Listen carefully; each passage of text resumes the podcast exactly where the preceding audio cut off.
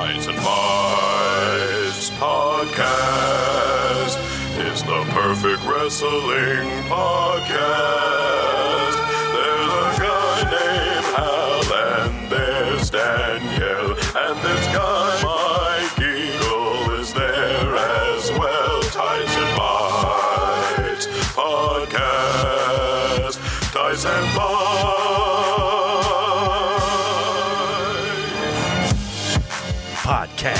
Wrestling podcast, podcast. Wrestling podcast, podcast. Wrestling podcast. This is Tights and Fights. Ladies and gentlemen, boys and girls, children of all ages, welcome to Tights and Fights, the show that discusses wrestling with the sincerity and hilarity that it deserves. I'm the Ayatollah of Pod and Trolla, Hal Lublin.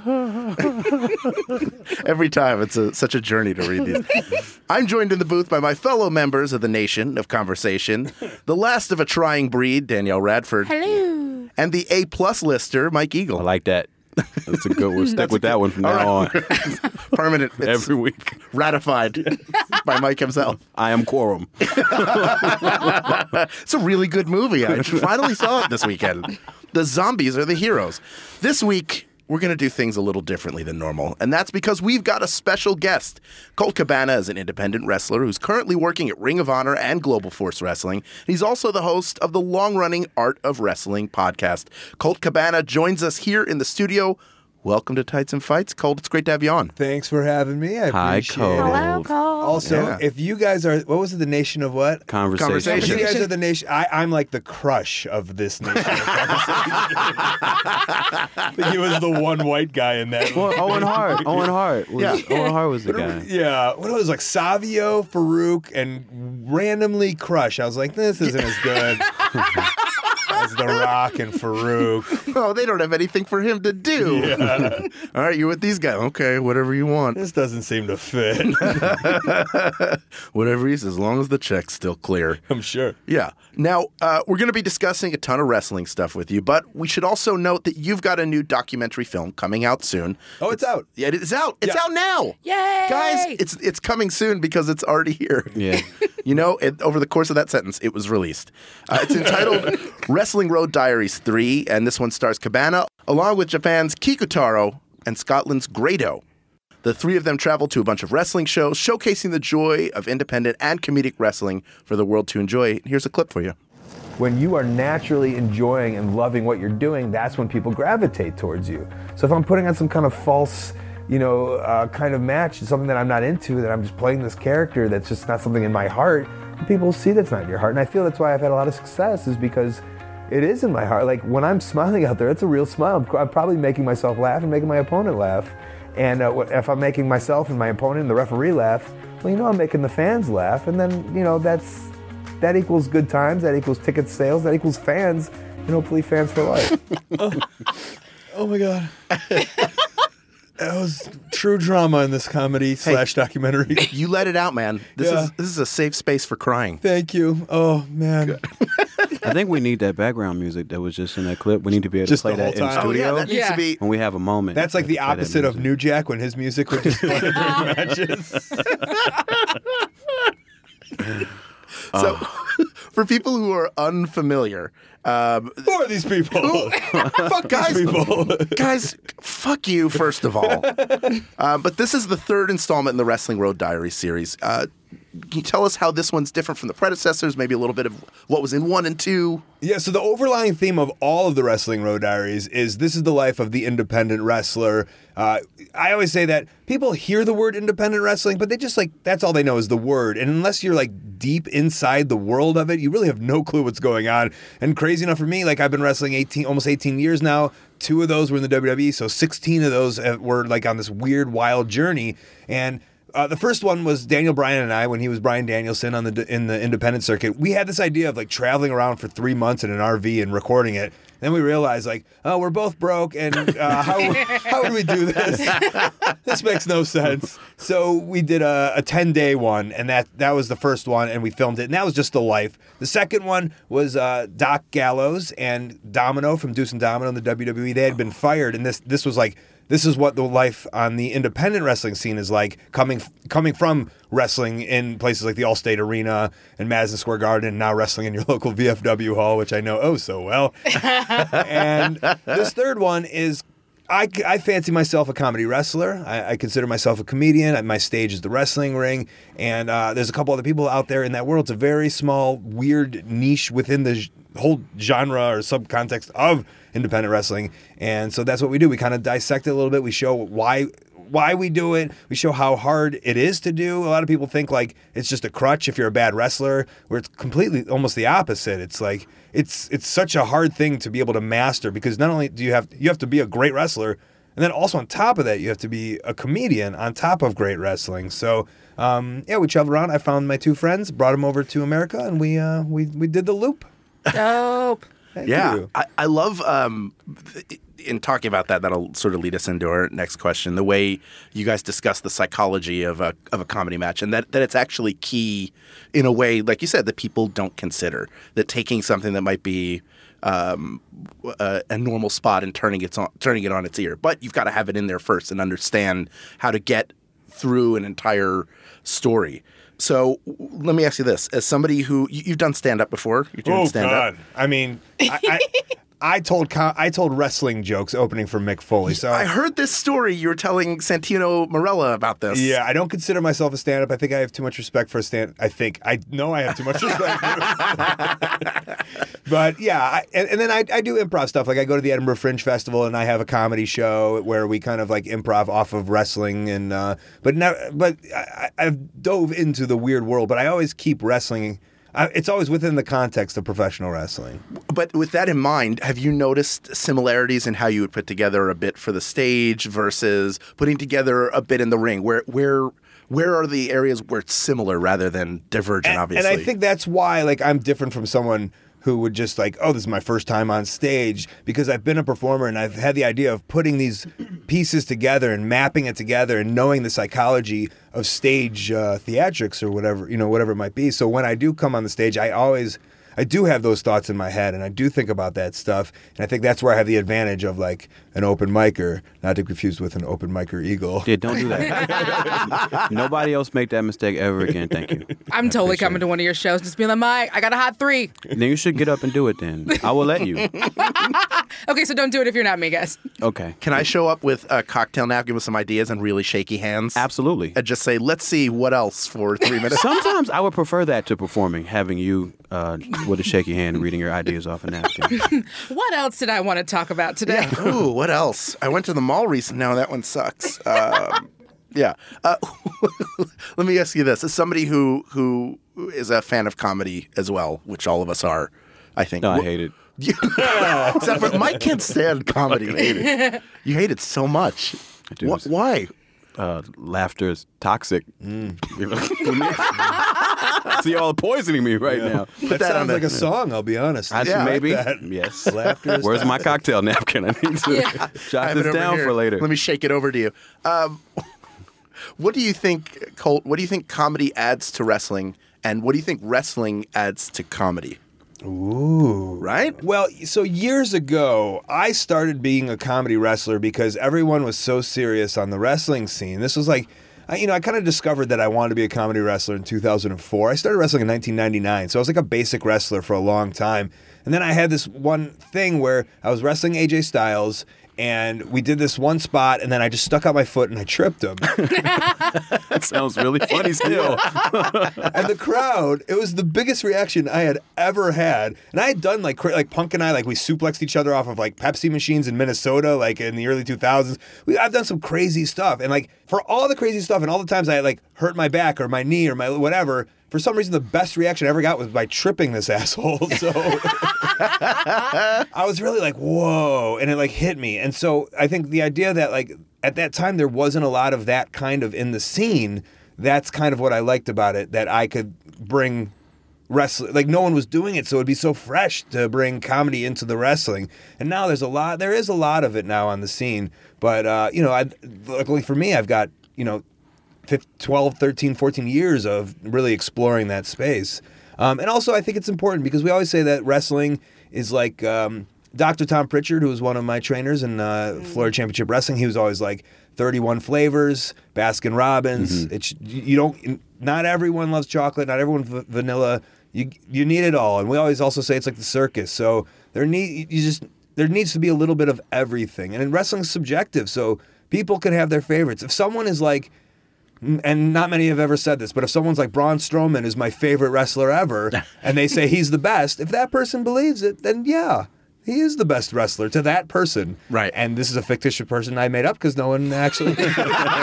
we checked right before we came into the room, and nobody was into it. L- let me. You brought up. Uh, it's really interesting to me that that first sort of spark of doing comedy came in a match with AJ Styles, and the reason why I say that is he seems like the kind of guy, and, and this this comes up in the in the film too. That hey, Cole, why'd you do that? yeah, Hey, Cole, I was going to do a moonsault and a Pele kick and a flip, and you tripped me, man. Not cool. Not cool. but he's but you. Jesus is not a fan of that. I know you're Jewish, Colt, and I think you think my God is funny, but patooey on you. Now stop davening. Is that what you're gonna ask? I was going to ask, uh, were you davening all the time? no, uh, I was going to ask. You, you bring up the, the, the point in the documentary that that you need a good straight man. You need a good straight person to pull a comedy bit off, and the reaction of the other person. You better be straight. I don't want. God, All coming out now. I feel like uh, AJ Styles, in particular, on SmackDown, the stuff he's doing with Dean Ambrose and, and James Ellsworth pulls off well as a comedy bit because he sells it. He's willing to play it straight. So was he was he a good yeah, straight he's a man? great straight man, especially because he's so good at what he does. Yeah. That you're just you never expect, and those are the best ones. And I always say I had two guys that I, that were my favorite straight guys ever. Uh, and uh, saying that just sounds Yeah, weird. that's great. That's fantastic. That's great. two of my favorite straight wrestlers ever. um, uh, Adam Pearce and Sean Spears, who is now Tye Dillinger in NXT, Oh, yeah. and they, it's just like the, the people don't, the fans don't think that they're comedy wrestlers, but they are within that context of that match with me that I'm doing the silliness. They are so good, and that's what's great about them is no one even thinks that they're doing comedy, but they are, and uh, and because yeah, the, I mean the the more different the characters are, the better it is. And I think that's so important is that's the fun part of wrestling is all the different characters.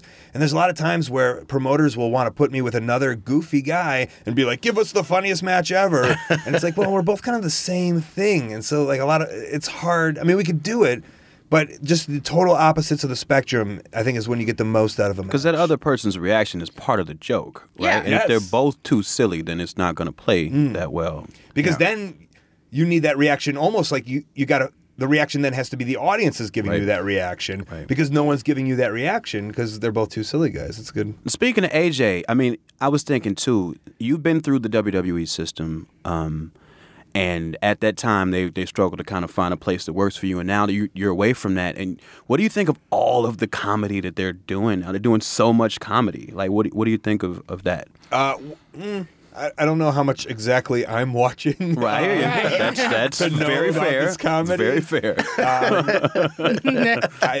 But obviously being in the world and seeing the Facebook, and I do see the the you know the memes and and I do see their posts on Facebook and stuff.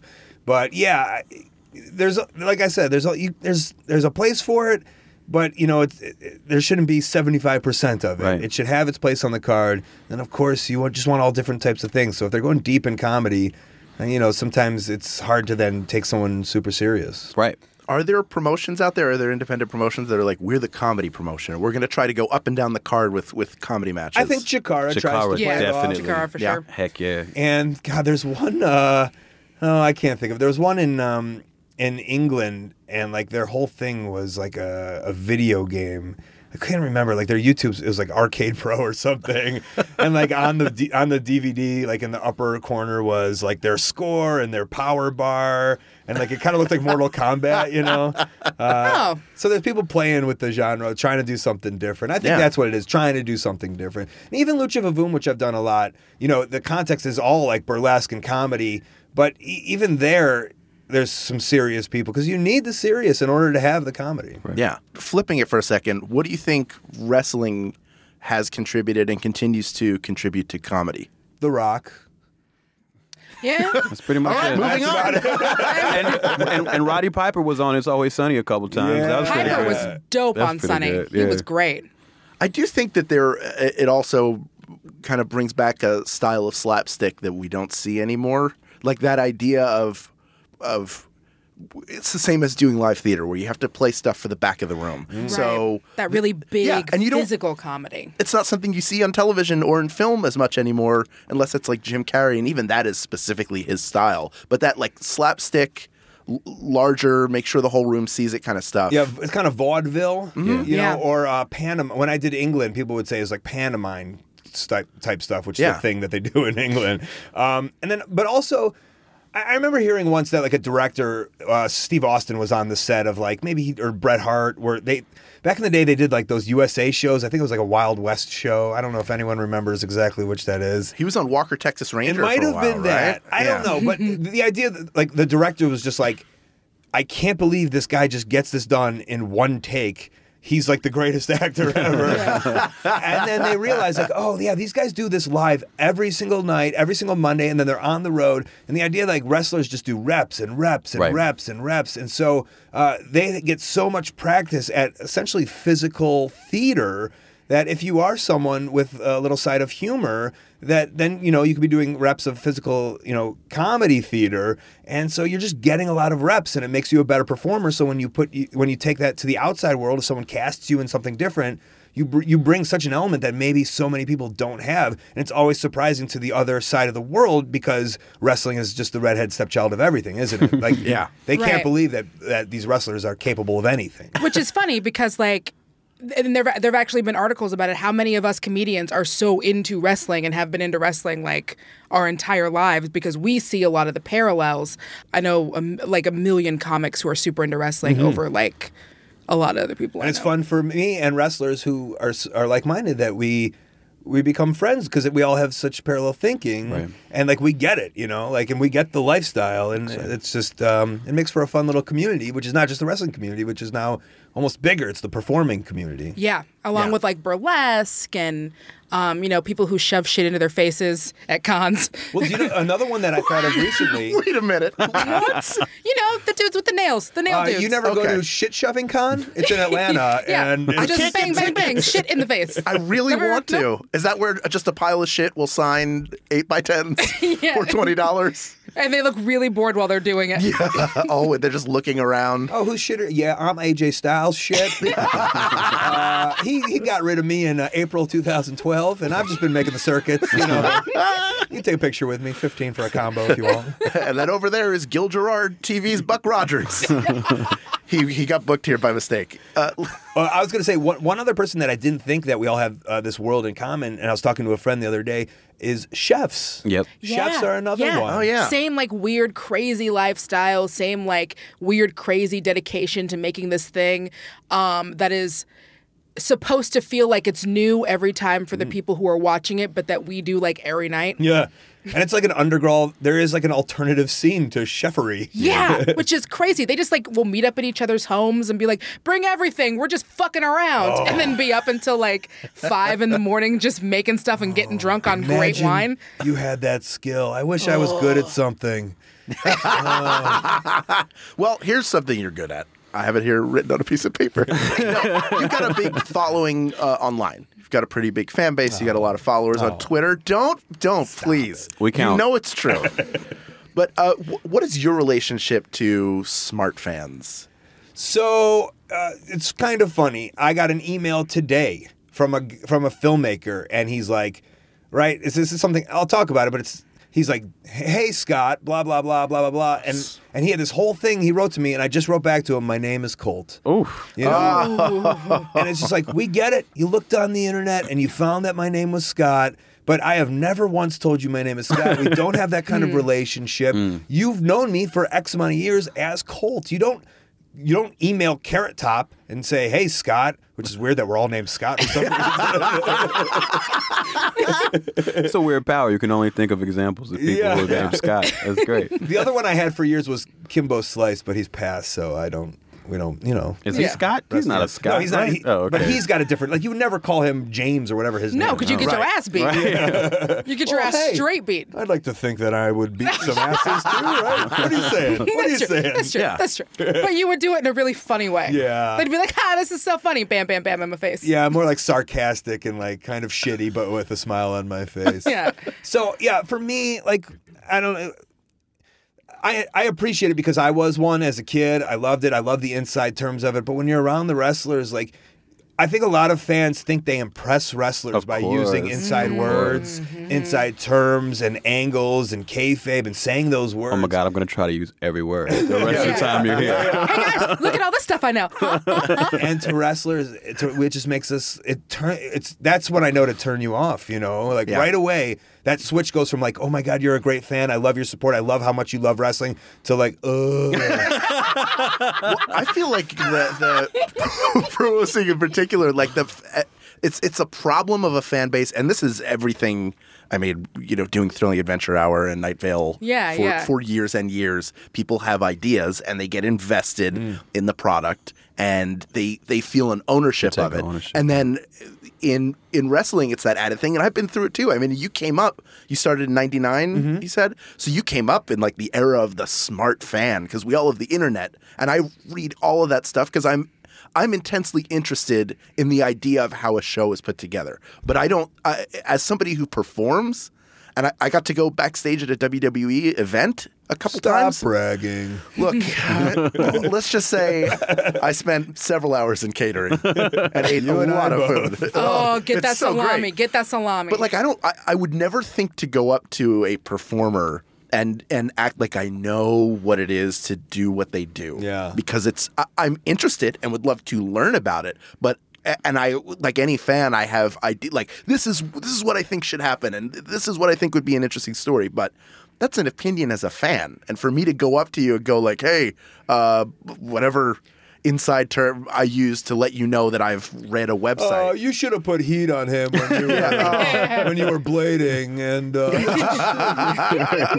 Did you schmoz all over the uh, ring apron? Like, but, that's a word you made up. Schmaz? Oh, maybe that, you used it in the wrong context. yeah, of course I did. Okay. because I'm the stupid smart. fan. Yeah, but I, I love the idea of a smart mark just outside, just outside the world in their own world, and I love the idea that, that you can find a community and you can talk and right, that's great. But when you try to make that weird. That relationship with me personally, Right. and I have great relationships with fans, and I think it's the one that just recognizes just like, oh, I'll just be a normal person to the to Colts, and he'll like me for whatever my attributes are, which mm-hmm. aren't like, hey, I'm trying to impress you, and that Yeah. goes for everything, right? I just like I like people who aren't putting on a show or trying to impress me with anything, who are just themselves. Sure. and I think that's how the that's how the world works. You just. I, in my head, I don't know. Yeah. and then that way, that's how you make friends, and, right? Absolutely. by being No. a person. Yeah, Yeah. I think normal. I do want to say to my credit, I kept it together really well and made some friends. But uh, one time I saw Ric Flair at an airport and I did call him champ. I couldn't help it. I couldn't help Oh. it. He was in front of me in security and I was like, do I, uh, I, I may never see him again. Yeah. Well, let's. Can we role play it? I'll be Ric Flair. Yeah, yeah. And I'll. All right, hold on. Hey, Uh-oh. Oh, Tyson- hey, Danielle. Ty- Tights and Fights Theater. Here we go. There you go. Here we That's go. what theater. All right, all right. Going through my bag, TSA. Uh, hey, champ, I just want to let you know I really appreciate all your work. Oh, I don't know if I like that one. I know it was bad, uh, but I didn't know what to say. I did not ask for a picture or an autograph. Because here, I'll give you the situation which I think is appropriate, which happened to me a couple weeks ago. Okay. As I was walking down the TSA line, I saw somebody I, I that I didn't know, but I knew, and I looked at him. I go, Sinbad, what's up, buddy? And he walked by, he gave me a nod, and that was it. It was great. Oh my god, I I need to see the you and Sinbad nod in my life. I've never knew I needed that before, mm. and now I know I need mm. to see that. See, I think if you cross Flair and you said, "Hey, champ," and he, and he just goes, "Oh, hey," but you know, it's that champ and then followed by other. So it's like that first one is kind of weird. Right. Although I wasn't looking for a conversation, I just wanted to say because I like it when somebody comes up and says, "I appreciate your work." Mm-hmm. So I always Yes, think, of course. like, "Oh yeah, that's all I said," and then see you right, later. but Ric Flair is crazy. So that's I, You're yeah. normal. I, there's nothing. I d- look. I handled it right. You heard it here. I saw John Laurinaitis in the airport and I gave him a hug, and I don't even think I like him, but but I, I, it's John Laurinaitis. What the fuck? I'm not gonna hug Johnny Ace. Give me a hug. Come on. a two-handed hug. oh, two. Oh, yeah, I gave him. No, no, no. I, I, I um. You want the I said, handshake look, the pull-in? handshake. Yeah, there was a handshake pull in. Yeah, Nice. you're right. But Okay. in my Let me mind, go. Yeah, in my mind, I Just a closed my eyes and put my arms around that Johnny man. Ace. I'm gonna Yeah. carry you off like a baby. Johnny Ace, I want to live in your in your Total Divas house. No, I don't. I don't want nothing to do with that. I do. Yeah, I Danielle, live in go. that I Totes don't- Bella's I'm house. good. give me, give me all that Tote Bella house. I don't wanna I will know. live in John Cena's You gonna take your garage or shoes wherever off? You they're gonna take your shoes off? I, I You gotta gonna take my that? shoes You gonna poo in that bathroom? Oh, I, do you know that story? Has that been told? the pooing in the bathroom. what? Oh, that's an inside information that I don't know I'm allowed to tell, but I'll tell it anyway. Exclusives. the uh, the he- the crew used to go to the bathroom in his house, and uh, he he somebody stuffed it up, and he's like, "No more!" And now they have porta potties on the outside. Wow. No That's more. the most accurate story. Yeah. Like there, that's no. Oh my god, that feels so right in my heart. Sounds right, doesn't It it? just feels right. Shoes off, no pooping. Does he make? Next, we have to find out if he makes them also dress up for formal dinner. like, does the crew have to wear tuxes? I have so many questions. They did when And they went to got the bathroom. Yeah, he's got a closet. He's like, go in the tuxedo closet, get your size. Okay, they're and they are arranged by size, Yeah. fellas. So make sure you put it back after you get it cleaned. Uh, why can't they just have an episode where it's him talking? All right, I know somebody took a crap in my bathroom because it got stopped up, and I don't go but once a week. Yeah, So which one of you was it? and my and and Nikki never goes. Nikki, I made her sign a contract. She's not allowed to go. It's part of the agreement. Well, Nicole, you signed the contract, and um, I think it's been agreed that you're just gonna shit on the road, and that's okay. No, she doesn't shit at all. Just In no my shit. head, Nikki Bella doesn't shit No. at all, right? Yeah, she had an incinerator installed in her gut. Mm, that girl eats kale. She shits, y'all. That is a kale eating woman. Let me ask you something else about the fans. We've gone so far away from it. All right, there's so a happy. there's a scene in your film uh, where you're dealing with hecklers in the crowd. Um, on the one hand, you want the fans to react to what you're doing, but sometimes it's fans being rude and putting themselves over instead of actually being involved in the match. Where do you find that line for you personally? Where when is it okay or not okay to sort of jump in? Well, the reality is, is you pay your money, and we're like interactive theater. So, like, yeah, you should just be able to do whatever you want, I guess. But there is always like, as performers, it's like just go along with the show, just boo the baddies and, and cheer the goodies.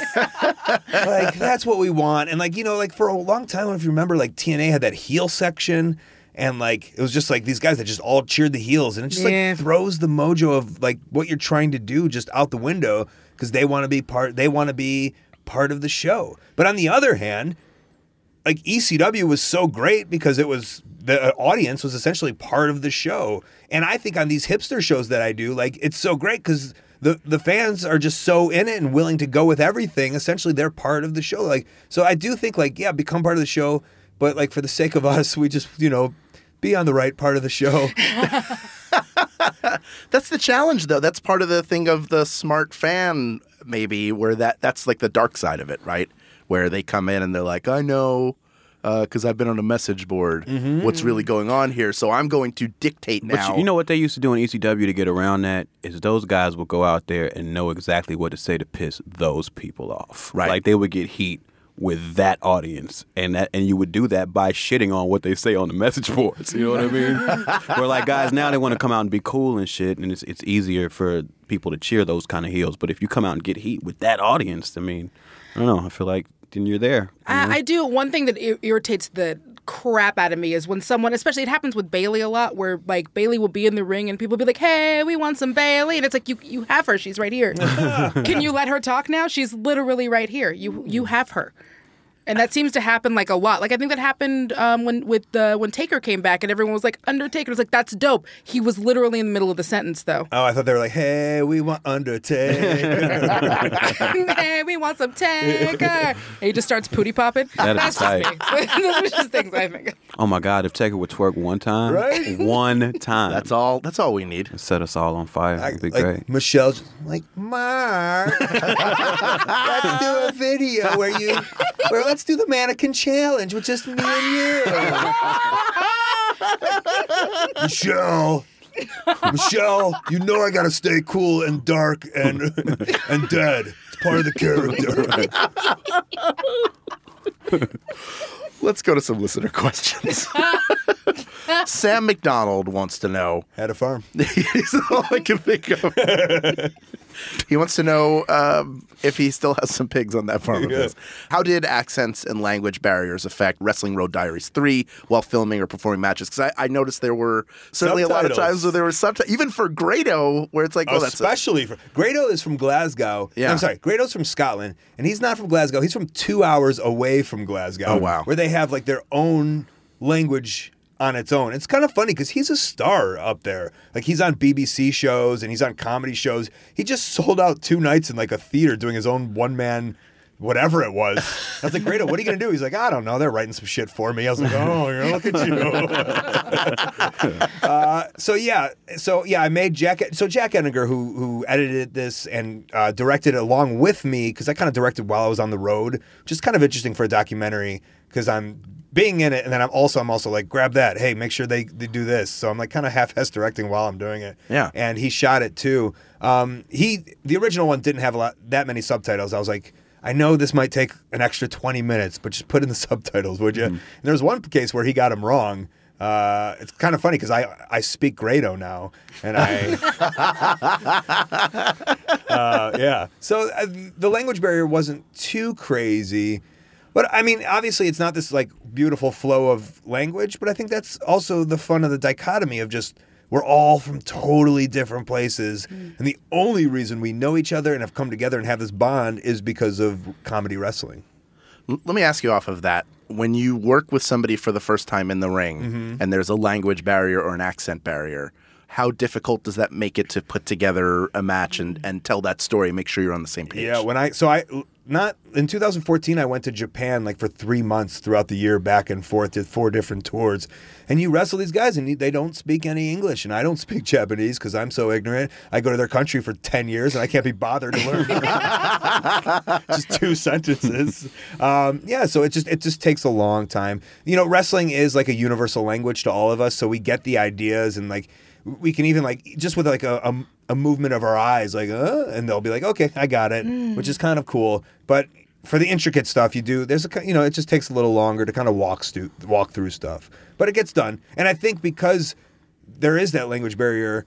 w- You know, we, we'll go over something like a million times mm. just to make sure that it doesn't get screwed up. Mm. Cool. Very cool. It's a little inside wrestling baseball. Yeah. Thank that's you it. for asking that, Hal, uh, because I always wanted to know that as well. Yeah. Well, Hallie on the spot. Thank you. Uh, here, here's a question from Amanda Jane who asks If Price was no object, who would you like to have in a fantasy Wrestling Road Diaries 4? Who would you want to have in that with you? If Price and hi Amanda, Amanda's a big fan of mine. Yeah. from San Francisco, she's the best. Uh, who would I like to have? I think. Well, that's kind of weird because I just I have my friends in them. Right. That's what I do. So they've already kind of be in it. Um, but if Price was no object, I would. Uh, I think I would dig up the corpse of uh, Road Warrior Hawk and do like a weekend at Bernie's situation. Right. and One or two, because two, you can play music yeah, and we have play- them yeah, that's- walk around. yeah. and that was the first dead person I thought of.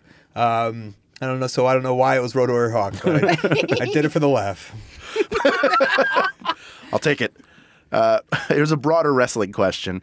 What is, what is a move that looks like it maybe doesn't hurt as much as it actually does? I, I took a Canadian destroyer from Oh, Adam Cole the other day. Oh, boy. And He does that? Yeah, he does it where he jumps off the second and then lands, and then you do the back. Wow. Oh, no, thank you. And I was hurting a little bit after that. Uh, I, re- I here's an interesting one. I wrestled Jay Lethal for 45 minutes in Atlanta a couple, uh, maybe a month or two ago. And I'm 36, and I've been doing comedy wrestling for a long time. And now all of a sudden, it's like I came back to ROH, and I was kind of doing like a more serious thing. So I'm wrestling like a serious 45 minute battle. and so for some reason, like the, the the end of the match was supposed to be like a moonsault with like five seconds left, and then uh, you know he kicks out, and like oh. And so I went up for it. and I heard the time wrong. It was an Iron Man match, uh, and so I did at 30 seconds. I hit that first moonsault, and I was like, "Oh no!" so on the spot, I was like, "Well, I got. How do I fill this time?" I went up and I did two more moonsaults. Oh no. And the next week, I couldn't walk. Oh. So that was the most devastating move done to myself by myself. was moonsaulting three times in a row. After 45 minutes, like my hips were just so jarred. And I think it's like your feet come down and your hips just out of line. And I'm Ugh. almost 40 years old. it's like, what am I doing? So uh, even that kind of stuff where you're not even taking moves, you're doing moves. You know, it can. Uh, you, see, you might want to pass on that sometimes. Jeez. Uh, Now, was there ever a move you wanted to try, either with or on somebody else, that you didn't because it was just too dangerous? Like Well- you get close or. I, and I talked about this in the movie. Like, uh, I initially envisioned myself as like Rob Van Dam or Too Cold Scorpio or some like in my head. I, I mean, I wasn't that athletic. I couldn't do a, a flip of any kind. But I was just like, oh, I'll go to wrestling school. They'll teach me how to do this, and I'll become the greatest high flyer of all time as an offensive lineman coming into wrestling. so I once at uh, wrestling school, I tried to do a 450, and that summer I was uh, I was a, I was camp counselor for like eight years. So I'd go on the diving board and I'd do uh, like a one and a half. And I was like, like I think I got it. I think I have the mechanics. And I tried it once, and like the closest I ever came to was like I kind of like hit my feet first and then went on my stomach, which is pretty good. But I was never able to get like the confidence that I can like I can nail it in a wrestling match. So I wish I wish the 450 in a perfect world. Sorry to let you down, fans. Yeah. this, please get out. This is too much. We can't take it anymore. Uh, let's look at WWE for a second, which is what we talk about a lot on the show. Um, how much do you watch their current product? And if if it's not that much, is that out of uh, I just don't care for what they're putting out, or I mean, you're obviously pretty busy, dude. Well, I'm also in a lawsuit with them. Oh yeah, there's that. There it is. There it is. So that'll put a down on me wanting to be like, oh, I love this product. Let me support everything they're Yeah, doing. right. Give you a full breakdown. So I do watch, you know, I'll watch my friends when they do something cool. And like Kurt Hawkins just went back and he's a friend of mine. So I definitely want to see his debut. And like a lot of those guys, Cesaro and obviously Owens and Sami Zayn. So like I do try to watch their stuff. But to be fair, three hours on a Monday night and then two hours on a Tuesday night and then 305 live or 205 live and then talk this. It's just like, I, it's so much that like I'm one of these people like either I want to binge watch on this season or I'm not I'm, I'm not a guy who's half in half out on like television outside of wrestling. Yeah. So to be half in and half out on wrestling that will never end, which we know like it will go on forever. Yeah. It's kind of, so it's hard for me to like with WWE now that they put on so much, it's hard for me to kind of like be all in when there's just so much. And I know that's some kind of plan they have, but you know, I'm sure and I'm sure it's the right plan because they have uh, Harvard nerds going over numbers or whatever, you know. So But, you know, you, you innovated in podcasting. You also innovated in like merch for like independent wrestlers. You you helped start pro wrestling tees. yeah, I started together with with my friend Ryan, who owns One Hour Tees, and we just uh, I've forever been the merch guy. And that's because when, I quit my real job in 2003, I was like, I'm going to be a full time wrestler. And I, I did the calculations. I need to make $800 a month. So that was six shows, $100 a show if I could get it, and $50 in merch. So, like, in order to live, I needed to sell merch. And a lot of people weren't that forward thinking at that time. And then I just like, that's always been like I need to live, I need to eat, so I got to like do more. I got to supplement this income somehow. And then uh, wrestling wrestlers are so la- like I was the only one with a merch page selling directly from my house, and wrestlers are so lazy, probably just like everybody else in the arts, that no one wanted to ship from their house and sell stuff online. And so we put together the idea that like, oh, you don't have to do anything, and pro wrestling tees will just do all of it, and we'll give you a sweet cut of the money. Because I remember like. Cafe Press was like you get a dollar if uh, if you sell something for like forty bucks. I don't know if you guys remember What? that. yeah, I yeah, that. sure. Yeah, so we were like, oh, we're gonna do this so wrestlers can make money, we can make money, and that, it's just a win-win for everyone. So uh, it definitely hurt my merch sales because before there was me and Chris Hero, and that was it who was selling merch, and now every single wrestler out there has uh, shirts. But you know, my my bottom line on the uh, Pro Wrestling Tees is, is uh, well enough to make up for that. yeah. Well, uh, speaking to that, so a, a lot of people or, or fans in particular see like WWE. This is the ultimate to make it there. That's that's what it's all about. With that in mind, what does it mean to you to be one of the biggest names in independent wrestling and like proof that hey, you can make a good living and people will know you and you can be happy? What does that mean to you? Well, I I, I never thought I would be in the WWE. When I was coming into wrestling, like the guys on TV were like Chuck Palumbo and Sean O'Haire, just these like massive, six five, Yeah. three hundred pound just guys. just gas to the gills, you know. and I, I I don't do drugs, and I never really wanted to take steroids. It didn't interest me. Like I just uh, in my head, like I would do one like squirt in the butt, and I just f- drop dead. Like, I- like knowing my luck, that's how it worked. That's that Jewish fear. I have Yeah, that that's too. what it is. Yeah, I think that's it. I'm scared of Nyquil. So I just wanted to be a wrestler and I wanted to make a living at wrestling. So like I've always had that independent spirit of like, well, I know I never go there. So but like if I can make a wrestling anyway. And so like I've proven that it is able to be done. Yeah, of course we all want to be in WrestleMania. It's nice to do the tour where you go off the, the bus and everybody knows you and you could be a star for a second. But for me, it's more like it's just bigger thinking of like I want a long career. I, I want to just be a wrestler. I want to be innovative. I don't want someone telling me I can't do something. And I was there, and you know, when I was in WWE, and I had a WWE.com show called "What's Cracking with Scotty Goldman," I wrote all this great material, and they like butchered all of it. And I was just like, that was like the first moment I was like, oh, like if I just did it myself. I wouldn't have to censor myself, and I could say swear words, which are the most funny. You know, so it's yeah, it's able to be done. Uh, it, and people did it in different ways over the years. It's it's not about like, hey, you can make money on the independents now. It's just like, hey, you have a, an entrepreneur spirit, and you have you know that like you want to do something and work hard, you can make it happen. It just happens to be in wrestling. Just I don't think before people realized that you could do it, but it's a business, and you can you can do it in any business. There's money to be made in any business.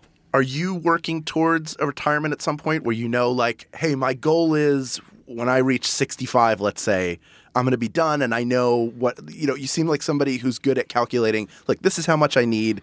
So here's here's what's coming in right now from pro wrestling tees, from from gigs, from my own merch. I'm putting X away and mm-hmm. I'm building towards, Yeah, towards I'm whatever. the only wrestler who I got it right away, and it's because I read those stories of all those guys before us who just, you know, Ric Flair. He's the perfect example. Right. Like, how is he broke? He's made eight billion dollars over the years. So if I, you know, I've made twenty bucks and I've saved nineteen of it. You know what I'm saying? So Right. that's all. And that again, I think that's. uh that's the Jewish parents uh, letting us know. Yeah, of course. And, so, yeah, I, that's how I am. But that's just how I'm wired. So, um, and for that reason, people are like, "Oh, Cole's such a smart businessman." It's like, no, I'm just Jewish and a wrestler. Remember what's first. Yeah. Your rabbi would be so proud. Before we wrap up this segment, uh, here's a here's another question. Uh, this is from Rosemary Traval. She wants to know what the best prank you've ever pulled on another wrestler is. I think I told this story on on Mystery Show, uh, but I think it got cut because I, I was on Mystery Show that Starlee Kine podcast, and it was something about like pulling ribs, and they had to figure something out. But um, uh, there was a I'll leave names out. There was a tall, orange-headed Irishman who won the uh, FCW championship. I hear bagpipes. and he was a guy he was like overly serious and like super into it. So like i feel he like cried when he won the the developmental title you know like this is a it's like come on man. And so me and another wrestler who i won't name but you know uh, his favorite number is 10 and I love this game. It's a great game. Best you feel so smart too. I get, right? I get all of these. we uh we took uh, the title and we um we clipped it on the very top of the building, which was like, you know, I don't know, 30 feet high. We figured it out. And he couldn't find his title belt. And I was like, this was the biggest day of his life at that point. He had won this belt and he was just like blowing the biggest fit. And that's what happens in wrestling. Hmm. Like when you show your cards, it just makes it even funnier. like if he just no sold it and did nothing, like we would have been like, well, I guess that wasn't funny. Give it back to him. But he was just like, I think he threatened to beat somebody up over it, and like yeah, and so like we were just like everyone was in on it, everyone was loving it, and uh, oh, it was so fun. I think a couple of us got in trouble, but it was worth it. That's fantastic. he was the golden boy at that point, you know. We'll never know Yeah. who that mystery wrestler was. After a break, we're going to continue our conversation with Colt Cabana and ask him about some things beyond the wrestling ring. You're listening to Tights and Fights.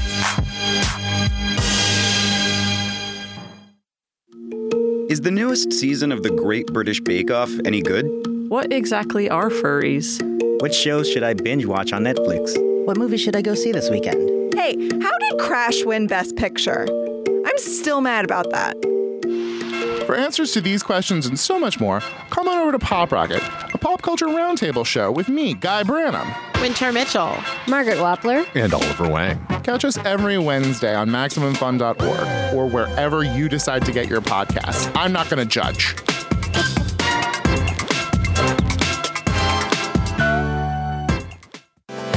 Instead of doorbusting for a plasma TV this Black Friday, how about you stay in and snag the best deal of all Max FunCon 2017 tickets. Max FunCon West returns to Lake Arrowhead next June, and Max FunCon East is back in the Poconos next September. Tickets for both go on sale Friday, November 25th, and they're gonna sell out fast. So mark your calendars and visit maxfuncon.com on November 25th to secure your spot. Max FunCon, way more fun than a smartwatch or whatever. Tights and Fights Podcast. Tights and Fights.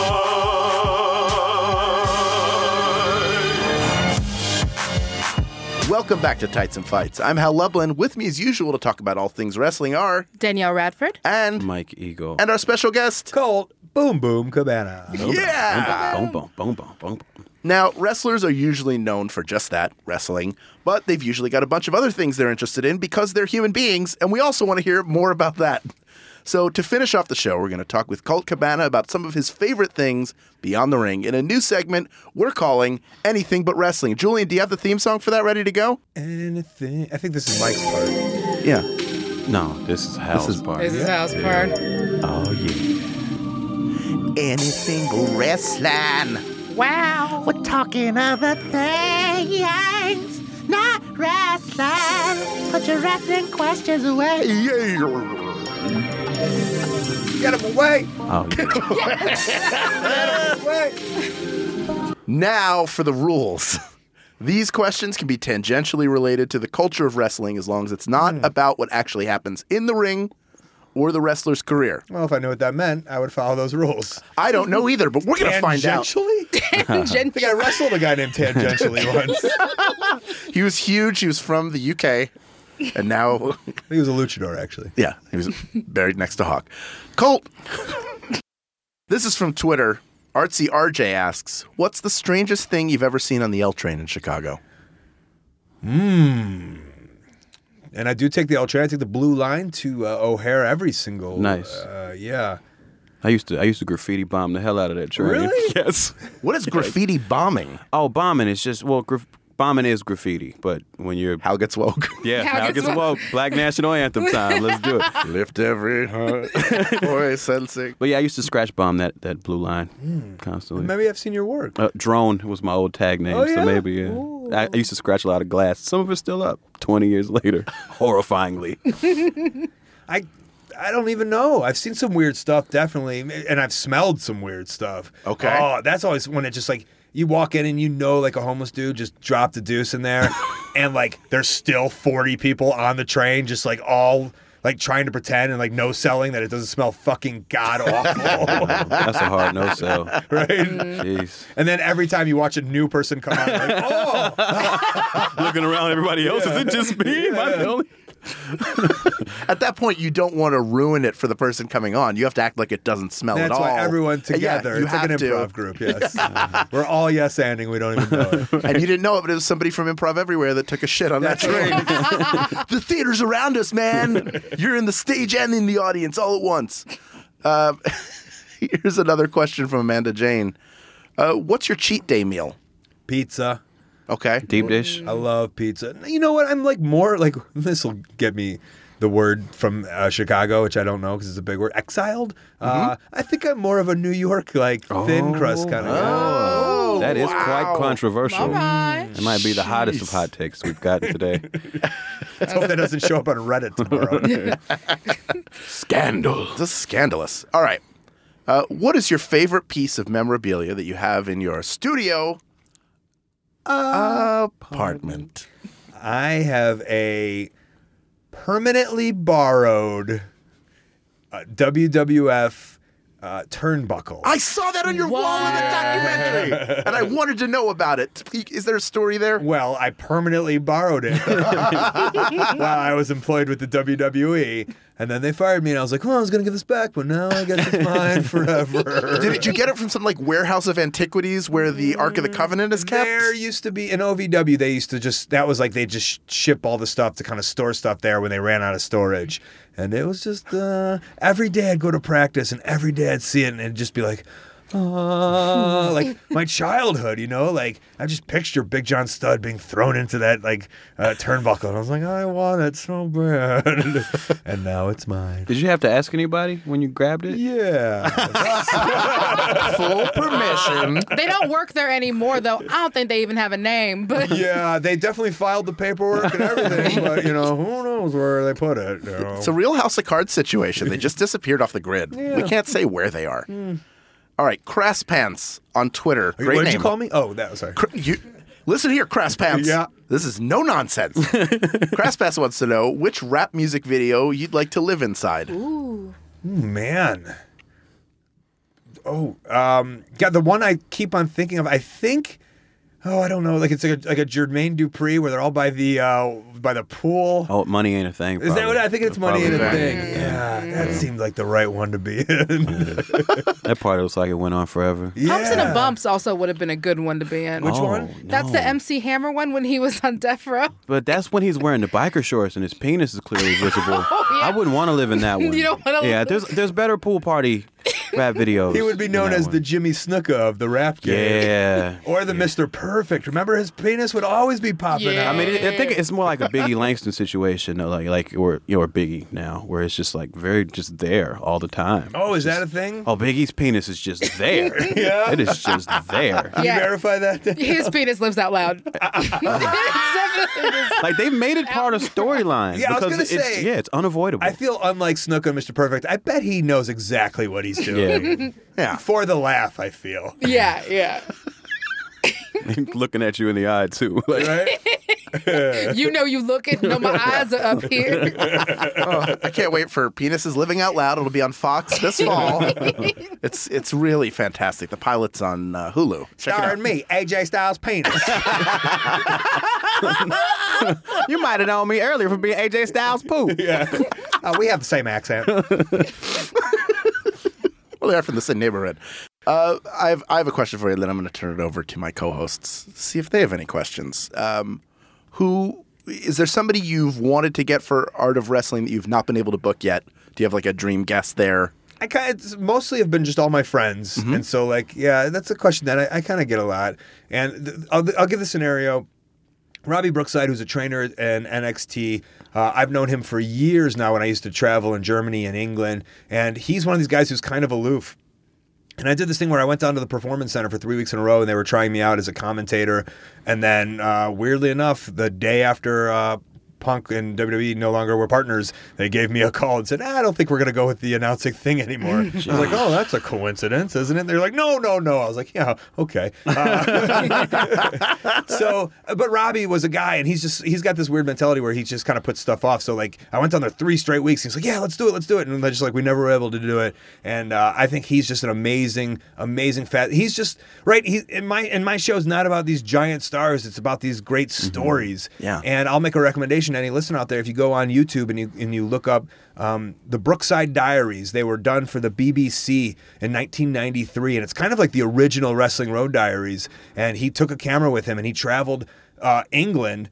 Uh, you know, and they documented it. It's so cool to see, and you see like all these, like PN News is there, and you see, um, you see Paige's dad wrestling, and you just, it's so cool to see what that world was like. And he's lived like he's like he's like one of the true like independent alternative dude who really gets it, and so that's why he's a guy that like I desperately kind of wanted on, but. uh Probably will, you know. I don't know. Now that he's with that company, and I'm, no, I'm, I'm gonna, uh, you know, Yeah, maybe not for a while. Yeah, for a Let's while. be hopeful. yeah.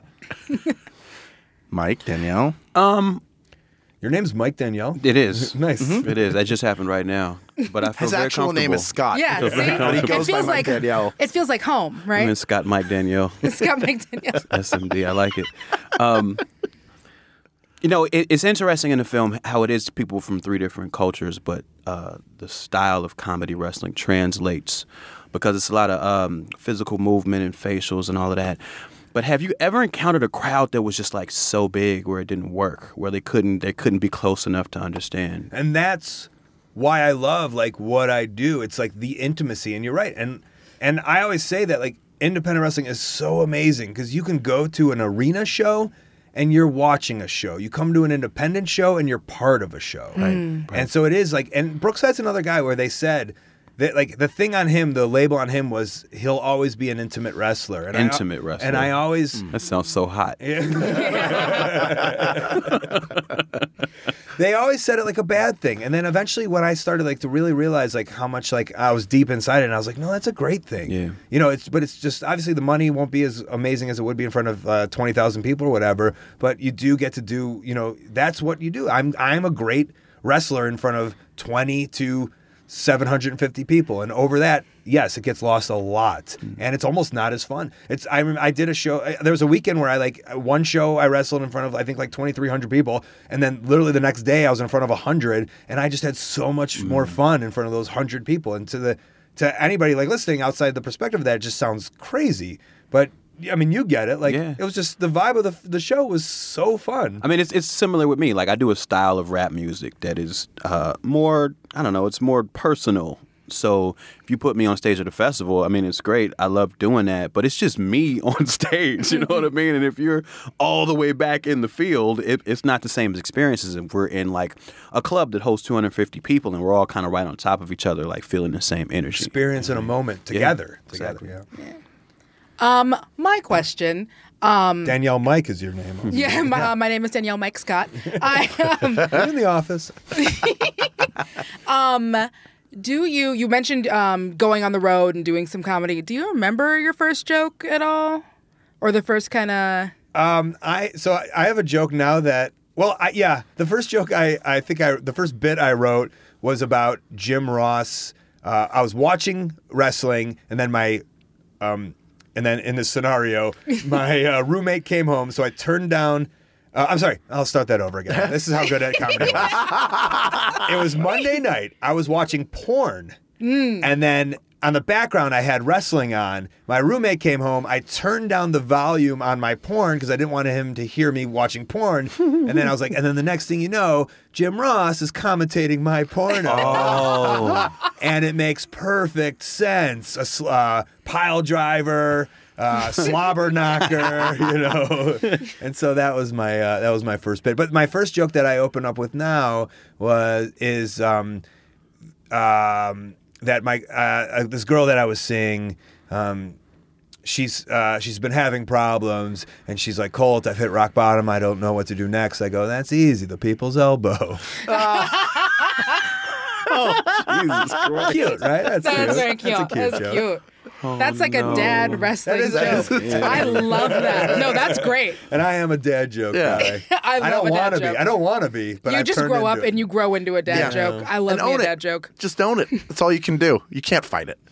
Well, dad joker extraordinaire, Colt Cabana. Thank Thank, you. you. for joining us. Uh, tell everybody, uh, everybody who's listening who doesn't know where they can find you, where they can uh, watch your new film. Yeah, Twitter and Instagram at Colt Cabana. I am. Uh, my website is coltcabana.com. I have a podcast, The Art of Wrestling. We talk to different wrestlers. I we. Who's this we? I don't know. Me. I talk to different wrestlers every single week. Uh, this movie, The Wrestling Road Diaries, is available at coltmerch.com. One, two, and three. And also, I travel around the world. I do shows. My next comedy show is the weekend before Thanksgiving at North Bar in Chicago. I'm sorry, the day before Thanksgiving. Oh, wow. Uh, um, because that's a party night, and I'm not a big partier, and I know a lot of wrestling. Like we want to, like we get the idea of like, oh, there's a party night, but the wrestling fans are like, oh, I don't want to. So we'll have we'll throw the party. Myself and Marty DeRosa, comedian extraordinaire, uh, we do a show called Unprofessional Wrestling. It's the same one I do at the Fringe, where we watch shitty wrestling. I got like a thousand clips, and we just uh, we riff over it, we make jokes, and it's so much fun. Oh, that's I wanna see fantastic. that. Yeah, that's yeah, awesome. I really want to see that.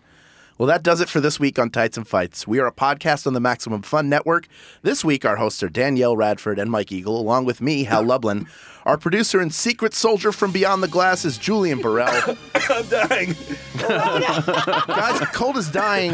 Colt, we'll miss you. All right. Say hello to Hawk. Uh, yeah. Mike Eagle is the voice behind our theme music as well, so we're putting him over for that. If you're going to be in Chicago on February 11th, come see us at Very, Very Fun Day. We'll be there along with all sorts sorts of other Max Fun podcasts like Judge John Hodgman, The Flophouse, and tons more. You're not going to be there, I are got you? invited, but I'm going to be in Japan. I'm oh, so sorry. Boo! Well, if you're not going to be in Japan, you can get all the details at MaximumFun.org slash very, very fun day. Keep up with us all week long at Facebook.com slash group slash Tights Fights and at Tights Fights on Twitter. We'll be back next week for even more, you guessed it, wrestling. Tights and Fights Podcast. Tights and Fights.